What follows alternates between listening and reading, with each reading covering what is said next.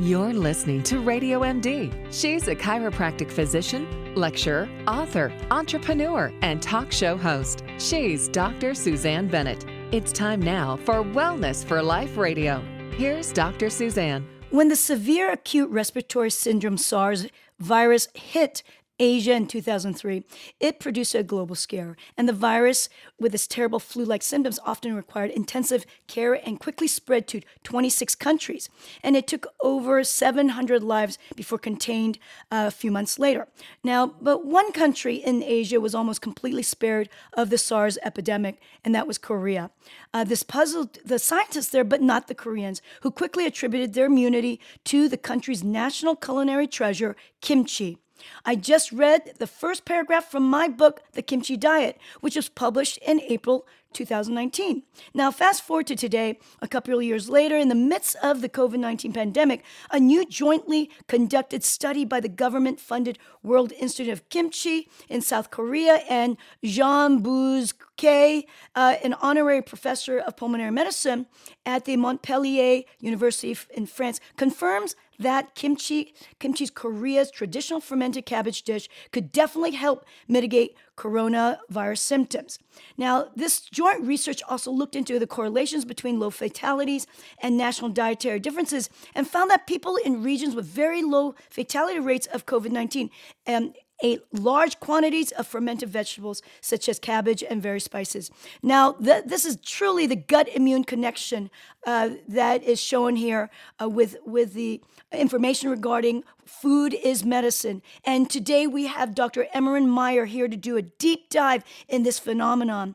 Dr. Mayer is a distinguished research professor in the departments of medicine, physiology, and psychiatry at the David Geffen School of Medicine at UCLA, as well as the executive director of the G. Oppenheimer Center for Neurobiology of Stress and Resilience, and, and the founding director of the UCLA Brain Gut Microbiome Center.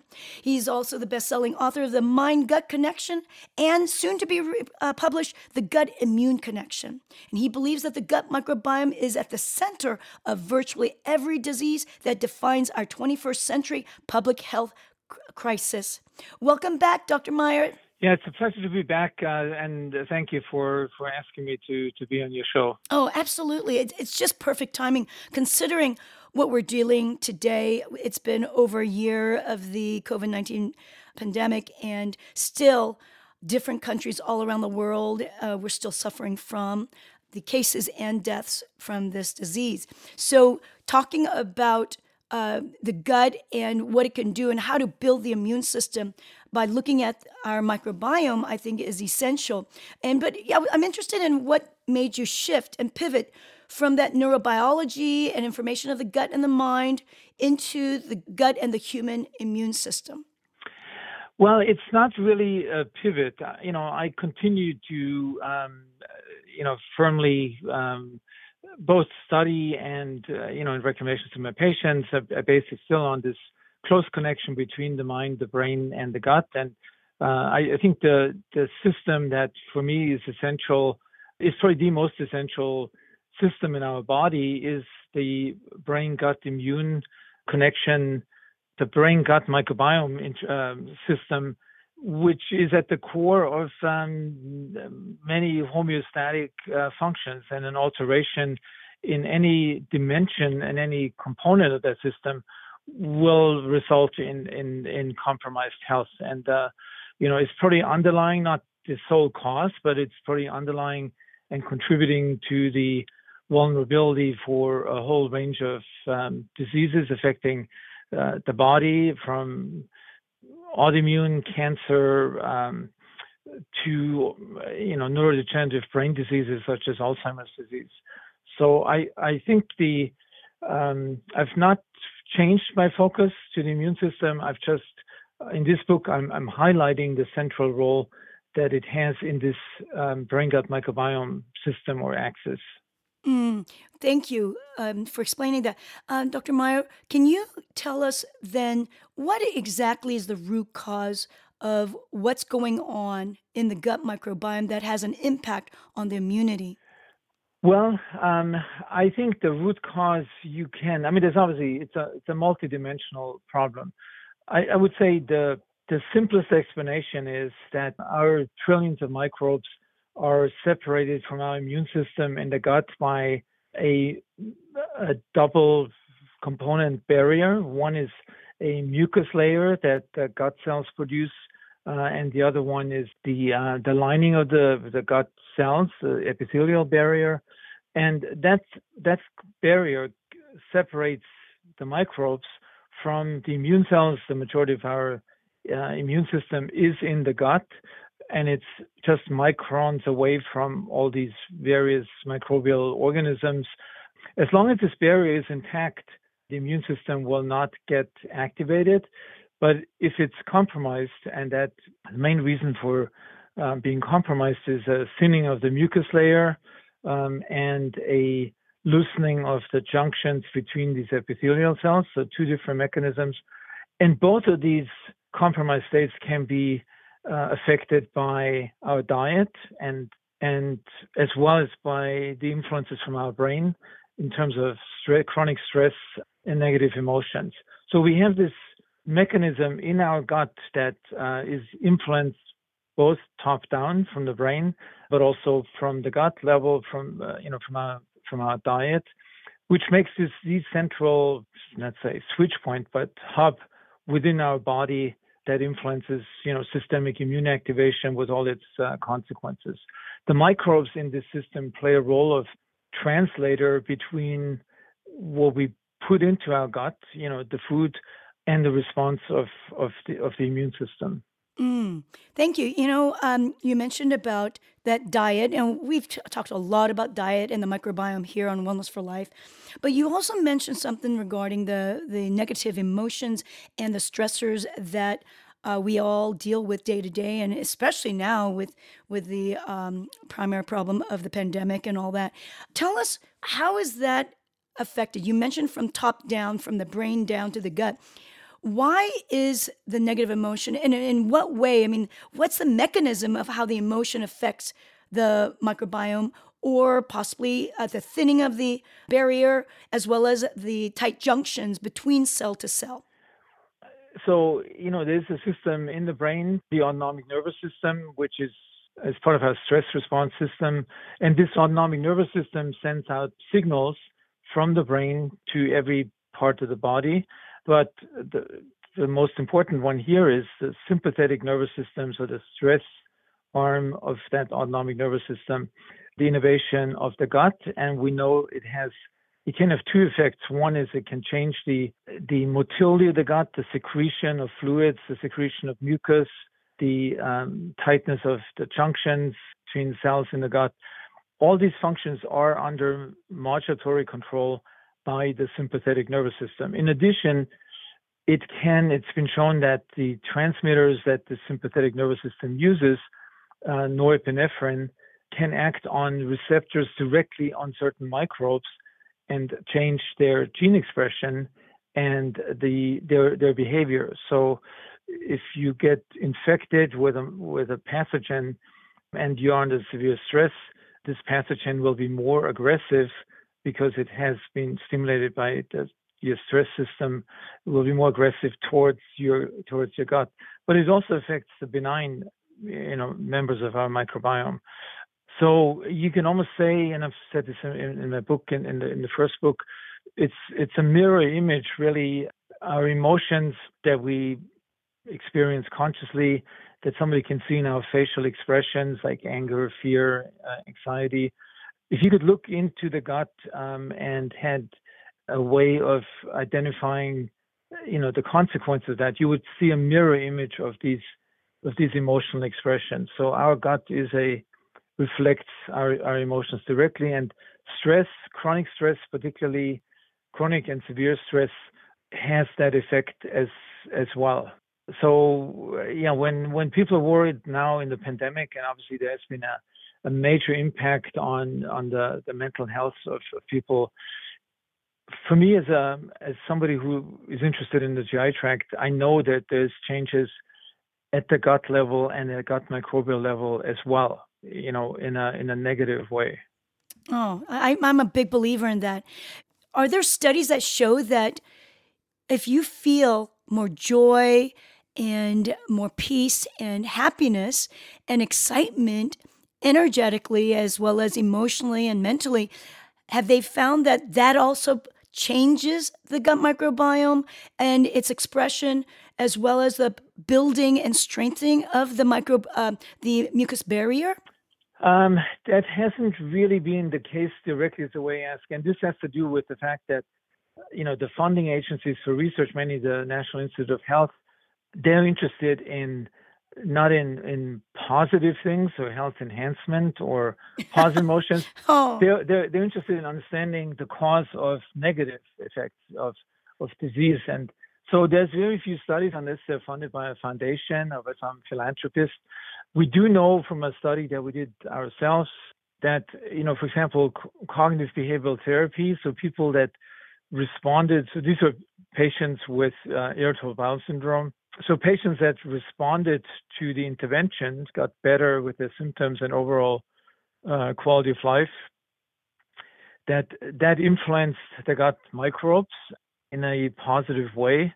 Um, so that that's an indirect answer to your to your question. It's not it's not happiness, but it's feeling better about your gut has an influence, you know, demonstrate influence on on the composition uh, of of the microbes. So uh, I would say I would extrapolate uh, extrapolate from that that there's also another study that a colleague of mine has done in our center on mindfulness-based stress reduction and a similar observation. These so these positive uh, interventions in our mind do have positive effects on microbial composition. Yes. Mm, well, I'm, I'm a, I, I believe it could go both ways. And it's sad that we don't have that type of research because um, if we can work more on the prevention of disease, um, this would be one of it, I, I would think. And then with the with the research that you're doing and with your book, can you explain some of your you know big big ahas uh, that you realized from your research and wrote about it within your book? Well, I mean, I would say so the the big insights are I mean, first of all, that there is this, as I mentioned uh, earlier, this uh, complex brain gut microbiome system that plays a major regulatory um, function, and that is responsible for, uh, you know, disturbances in the system are, are responsible probably for the majority of our chronic disease epidemic, which includes um, increasing um, rates of cardiovascular disease, metabolic syndrome, obesity, colon cancer, Alzheimer's disease, Parkinson's. So we, this is this was this one insight that I think we now have enough science that we can identify the system that includes the brain and the microbiome as as key in, in understanding these diseases. The second one is that when you talk about healthy diet, based on my insights and and and uh, the way I understand the science here, if you need to make a decision, what's the best diet for us humans? I think it's fairly easy to answer. Um, it's a diet that is optimal for our microbiome, which means it's optimal for the diversity and richness of the microbiome.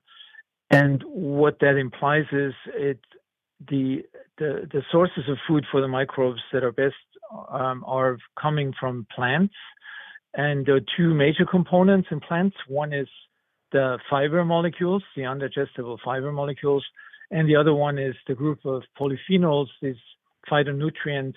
Both of those components are large molecules that cannot be digested in our small intestine, so they go down undigested, unabsorbed towards the end of the small intestine and the colon, and then are basically food for the microbes and they do two things for the microbes. They increase their diversity and richness. So the more diverse your intake of plant-based food is and fruits are, the more diverse population of microbes you will nurture. The second thing is um, they, um, like the polyphenols, they also suppress negative microbes, the growth of negative microbes in your gut. And thirdly, the the components that the microbes produce from these from the fiber and from the polyphenols have a health benefit for us. So the most well-known of these is our short-chain fatty acids that are generated from from fiber molecules. So butyrate being the one that's received the most attention, which has anti-inflammatory effects um, and a range of beneficial effects on the gut, but also on, on our body. And with the polyphenols, the breakdown products um, are smaller molecules that can now be absorbed that have many of which have antioxidative uh, effects on different systems um, and those uh, effects of the polyphenols so these are the molecules that used to be referred to as antioxidants based on experience in test tubes but now we know it's much more complex they, they require the microbes to actually become active what all these hundreds of thousands of breakdown products that the microbes produce from them we don't really know yet. You know, there's ongoing there's ongoing research in in in, in this area. This is a major, you know, was sort of a major uh, uh, insight. The third one I would say is it's not only important what you eat, so this microbiome targeted diet, but also where your food comes from, because the content of phytonutrients depends on how your vegetables and how fruit is grown. Uh, is it grown in a in a soil that's rich of microbes itself, or is it sort of a desert that's uh, kept alive with chemical fertilizers? You know, what do you eat, where it comes from, and also when you eat it. So we have this growing evidence that this time restricted eating, where you sort of limit your food intake to, you know, a certain time, like eight hours of, of the day and 16 hours of uh, no food in your in your gut has a, has various beneficial effects on the gut microbiome and on metabolic health. So three things: what do you eat, uh, where does it come from, and and uh, when you eat it. So I would say, you know, these are some of the main insights that I gained working on this book, and um, maybe to add a fourth one, you know, when you talk about where does your food come from, this whole impact of our food production and food consumption on the environment is definitely another one. I dedicate a whole chapter to this, which what we're doing currently in our food production, it's obviously chemical agriculture um, variant that we have been using to produce large amounts of food for ourselves, but also for other countries.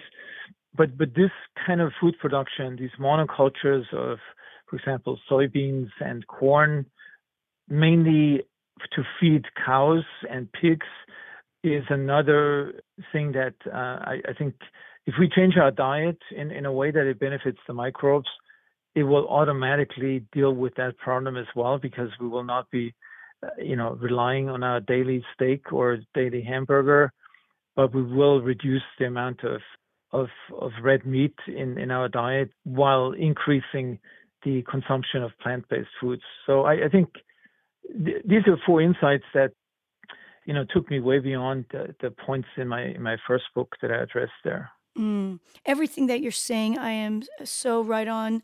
Uh, a big believer as you are. I'm not a strong proponent uh, when it comes to, uh, of course, GMO foods. And right now, I've, I've, been reading a lot about what's called golden rice um, out there. I don't know if any, if you've heard of that um, type of uh, new mm, type of genetically modified rice that they're trying to push out in Asia, the golden rice, so that it can increase the vitamin A level, a minute amount that actually the golden rice does. Apparently, it looks yellow. It does look yellow, almost like there's a saffron rice, but uh, they've changed the color.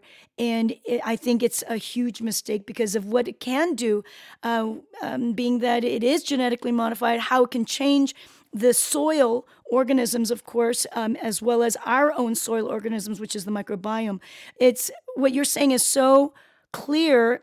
It's the basics when you think about it. You know, what kind of food are we eating? Where is it coming from? Uh, whether it's organic or not. Timing is, of course, important because we can't be eating all day long, as that's definitely going to be uh, cause an overgrowth of the microbiome or excessive um, issues in the pathogenic microbiome. Um, and then, of course, you're saying the type of foods is super important and making sure that we're not all on this kick on animal protein. I'm a big believer in plant based eating as well. I do eat some proteins, but I'm also a big believer that variety is important. There's a, a big uh, movement right now in that you can see a lot online books and YouTube all about the carnivore diet. I'd just like to ask you about it. I'm not a strong proponent on it, on it because of what I've found from research what it does, but I'd like to know your take on the carnivore diet. Basically, all you do is eat protein and animal protein that is with fats. Yeah, uh, you know, based on what I what I said, I mean, this is sort of the opposite, really, what I would recommend because th- that kind of diet. So, like, you know, it's it's a ketogenic diet that you starve your your your microbes. So, like, all the all the food that you eat is absorbed in the in the small intestine. So, almost nothing goes down to feed the microbes. So, you will have a compromised microbial ecosystem with all its consequences yeah, people lose weight, you know, particularly young people, they feel, you know, when they work out, they have to, you know, consume uh, huge amounts of, animal protein.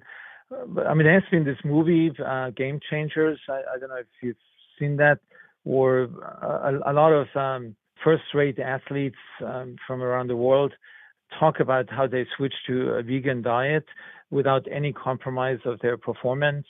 Uh, one of the best rock climbers in the world Alex Honnold is a vegan, you know, and he's done superhuman ascents of rock walls. So this Arnold Schwarzenegger switched to a vegan diet, um, even though he admits, you know, when he was younger, he was consuming, uh, you know, several steaks a day when he was in his bodybuilding phase. So I, I think what we have um, with that diet, um, even though it may have some benefits in terms of muscle building for some people who what this is the main purpose in life, it is not a healthy diet. You know, it, it is the opposite of what the opposite for the for gut health, for gut microbial health, but also as we just talked about the the source of that uh, that red meat, um, you know, with its devastating effects on cutting down of the Amazon forest to make room for the soy, uh, you know, mass production of, of, of soy to feed the cows, and the methane production of the cows themselves. So it's been estimated about 25% of greenhouse gases can be attributed to this kind of agriculture and farming. So it's not only bad for us, for our microbes, but also for the environment. So for these reasons, I would, you know, I'm completely opposed to it, and uh, I'm I'm not telling people to become vegans.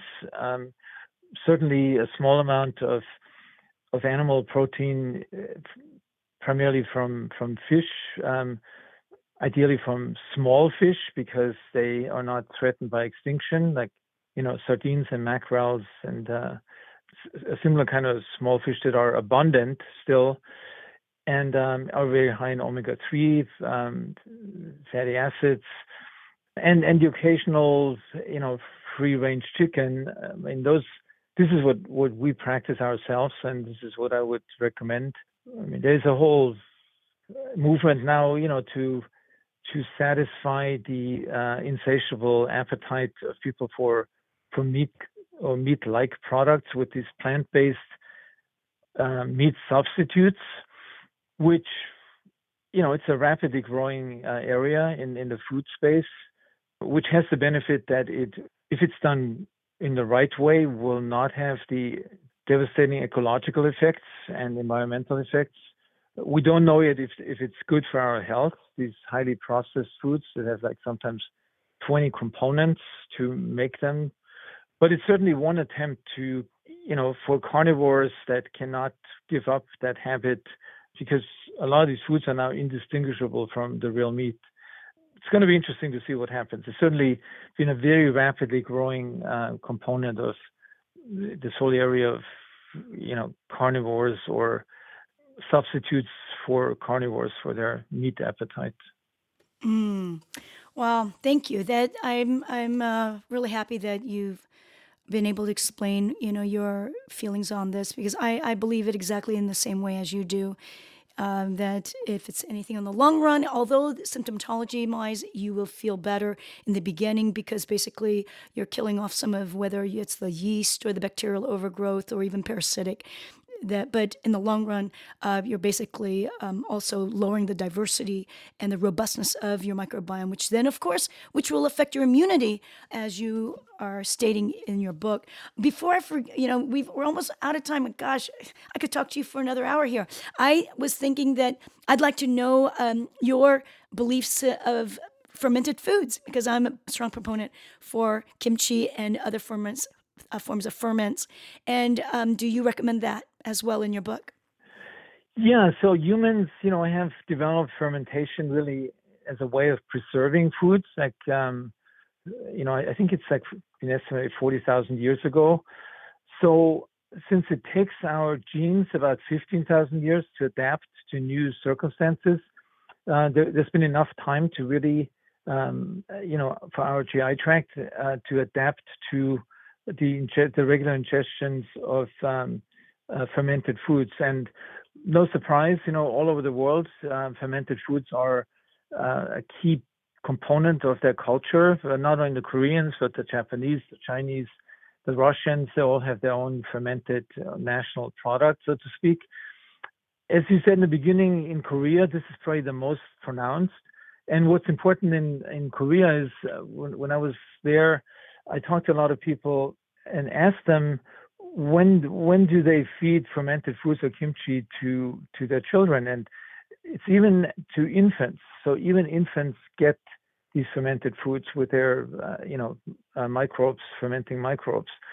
So this is very important because the there's a phenomenon called colonization resistance. So our microbiome adult microbiome will not allow other microbes from outside to to set up their their shingle in, inside and stay there. So if you eat, uh, you know, as, as, an adult, uh, a fermented food or a probiotic, it will be um, it the effect will be gone and it will no longer be in your gut after 48 hours. If you do this in infants and children, where the microbiome is still more malleable and uh, developing, that colonization resistance is probably be bypassed, and you can. So now these these probiotic organisms are now part of your normal um, microbiome, and um, I've often thought about, you know, uh, it would be nice to do studies with Korean investigators um, to see is there really uh, has this really affected like the the prevalence of psychiatric diseases, of depression, of Alzheimer's disease you know, we never really got to the point of doing these kind of studies, but it's, I think it would be a good natural setting to really look at that. You know, then the, the question is, what is the control group? Because everybody in Korea eats kimchi in, in, in large amounts. So you wouldn't have a control group. You couldn't compare it to uh, potentially maybe to Koreans that moved to the U.S. or and have given up that habit. So. That's such a good point. And you can definitely, I mean, you know, even in Korea, uh, they say that majority of the Koreans eat uh, the food, but up in, in out in the United States, you might definitely be able to find Koreans that are not actively having it. You remind me of, of what my grandmother used to do for me when I was very young. Uh, my mom did not breastfeed me, and this was in the early 60s when I was born. And uh, because of that, I didn't get breast milk. And my grandmother gave me what's called, um, it's called tongchimi. It's, that is a non spicy uh, water kimchi, just the liquid of the kimchi. And that was some of what I had mixed in with whatever formula they ended up using for me. So I think you're absolutely right, is that um, getting it you know early on makes a big difference. But there is i just want you to to to share there's an institute there the only kimchi institute it's called the world institute of kimchi or WIKIM for short w-i-k-i-m that they're only i visited there uh, prior to uh, publishing my book because I, I was doing a lot of research in korea regarding kimchi for the book and they only have researchers, they're 40 plus researchers just doing research and studying kimchi and how it helps with the health of the human body. So I think if you um, connected with them, I am sure they would be happy to work with you, doctor. No, this is this is a very um, you know very a very good point. I mean, I would say I grew up in, uh, had my childhood and youth in uh, Germany. And so, you know, the national version, German version is uh, sauerkraut for, you know, for the most popular fermented product, in addition to yogurt. But I, I still remember when we had stomach aches as kids, you know, uh, my mother would feed us uh, sauerkraut or, or, just the juice of the sauerkraut. And as far as I can, can, remember, you know, it could have been placebo, but certainly it was an effective way. And we have incorporated sauerkraut into our diet, um, not just as raw sauerkraut, but adding it to many, many dishes, you know, cooked dishes, and uh, and and it, and it gives it a really unique, you know, flavor. And the French French cuisine has done the same thing. I, I think each each country, maybe not to the extent that Koreans, where this became almost like a, a national uh, obsession, you know, but I, I, think many many countries are doing that. Uh, I think the United States has lagged behind significantly with this, mainly because of our obsession with um, hygiene and um, you know fear of, of, of of organisms of microorganisms that are bad for us. But it's it's sort of gradually you know come back, not not not to the degree of other countries. You know, yogurt consumption is is still way below the consumption like in European countries. Mm. Well, goodness, thank you so much. I really uh, enjoyed our talk here today. Thank you. And I know that the website is Emeran Mayer, but the way you spell Mayer is M A Y E R. Emeran is E M E R A N, Mayer, and that's M A Y E R dot com. Thank you so much for your time and your expertise. Have a great day. Thanks so much, Dr. Bennett. It was a pleasure. Bye bye. Oh, you bet.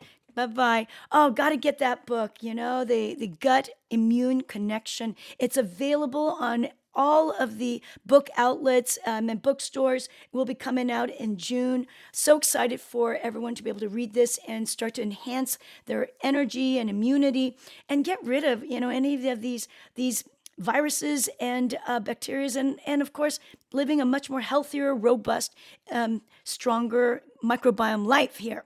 That was great. So um, please subscribe if you haven't already to continue to do our very best here on Wellness for Life.